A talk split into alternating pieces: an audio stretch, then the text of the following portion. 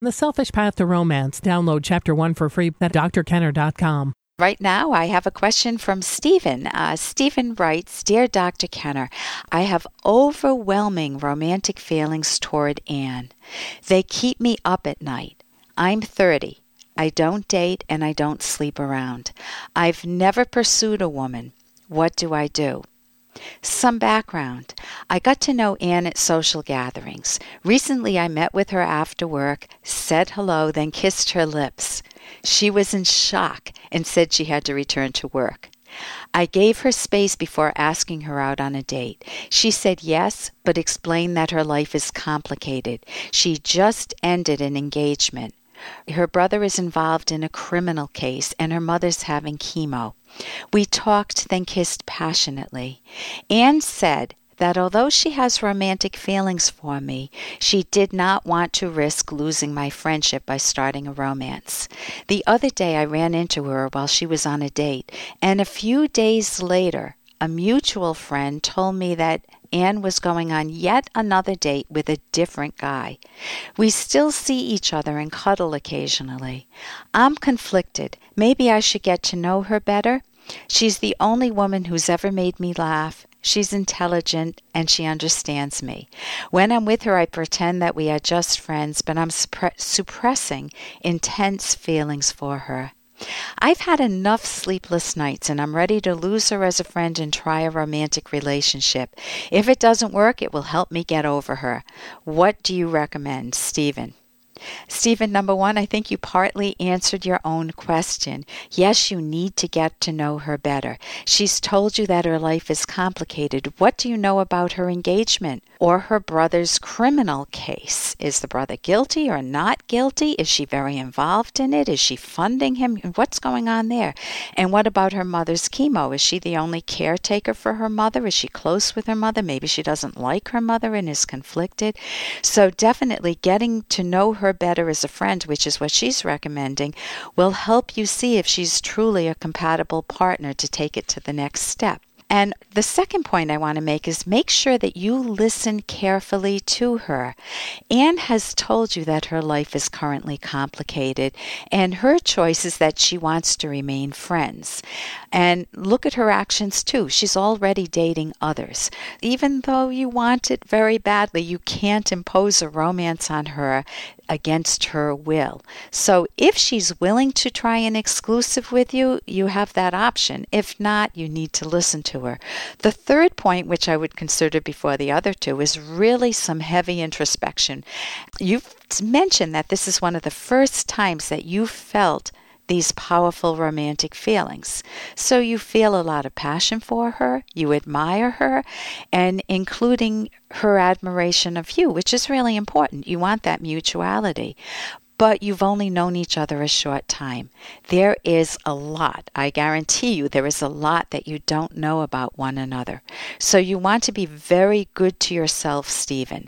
You don't want to allow the newness of this overpowering emotion, this passion, blind you to the facts of her character and her life that may or may not be compatible with you and your long-term happiness. So I encourage you to think longer range. If you were to marry her, be aware that you'll be marrying the difficulties that Anne has in her life. Do you want that? Do you know about her past? Has she dated many times? Has she broken off more than one engagement? Or was that engagement really important and he left her and she'll be forever sad? You need to know what's going on there. You want to know her relationship, as I mentioned earlier, to her brother who's got criminal charges against him and her mother who's going through cancer treatment. You really want to know about her childhood, her past, her ambitions in life.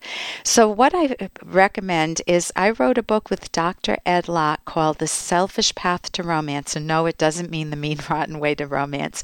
It means the self-valuing, self-esteem way to romance. How never to betray yourself in a romantic relationship. And the subtitle is How to Love with Passion and Reason. So you would get your passion in there without sacrificing reason. So the skill that you need to learn is introspection. And we have in part 3 of our book, we have dedicated it to finding your soulmate, how to choose the right partner, how do you select your partner. And one of the key, there are multiple things, and I'll go through a few of them, but one of the key things that you want to know about yourself, introspecting, is what's fundamentally important to you. For example, for some people, religion is very important, and for some people, not being religious is very important. You know, what is fundamentally important?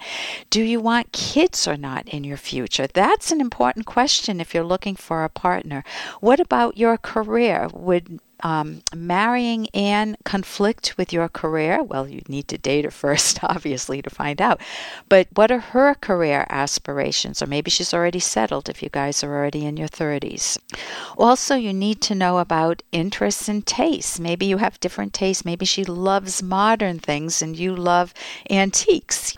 Even though that's not a moral conflict, it's a conflict that could cause a lot of problems in a relationship. You've already said that you feel at home with her personality, which is good, but what about her habits? Maybe she's a neatnik and you're not a neatnik, or vice versa. What about her attitude toward money? That's important. You want to find out, is she careful with money? Does she earn money?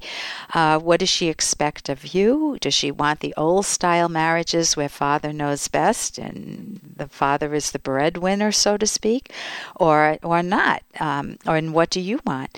And also, what about fitness and health? You know, some people could be very mismatched. I'm very lucky. My husband and I both enjoy fitness and keeping ourselves healthy. It would be very uncomfortable, I think, for either one of us if that were flipped and very different. You want to know about leisure and lifestyle, and you want to make sure there are no deal breakers. For example, alcohol or drug problems or anger management problems. So you want to do enough thinking with enough data so that you have a harmony between your reason and your passion, your emotions.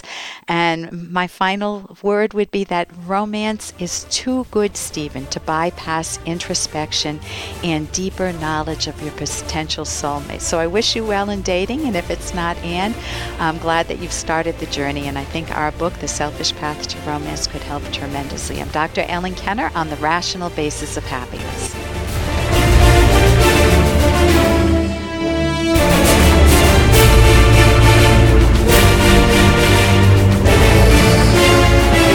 For more Dr. Kenner podcasts, go to drkenner.com, and please listen to this ad. Here's an excerpt from The Selfish Path to Romance, the Serious Romance Guidebook by clinical psychologist Dr. Ellen Kenner and co-author Dr. Edwin Locke. Don't be confused by thinking that sacrifice simply means being considerate with goodwill toward others. Treating your partner with kindness, tenderness, consideration, and generosity does not require sacrificing what you value, unless you do not actually value your partner. You'll want to treasure your partner and those you care for because they are a selfish value to you. Happiness, whether in romance or in any other realm such as work or friendship, is impossible to achieve by sacrificing, because happiness stems from the achievement of one's rational values, not from giving them up. The code of sacrifice promises happiness by advocating a contradiction, the demand that one give up that which makes happiness possible.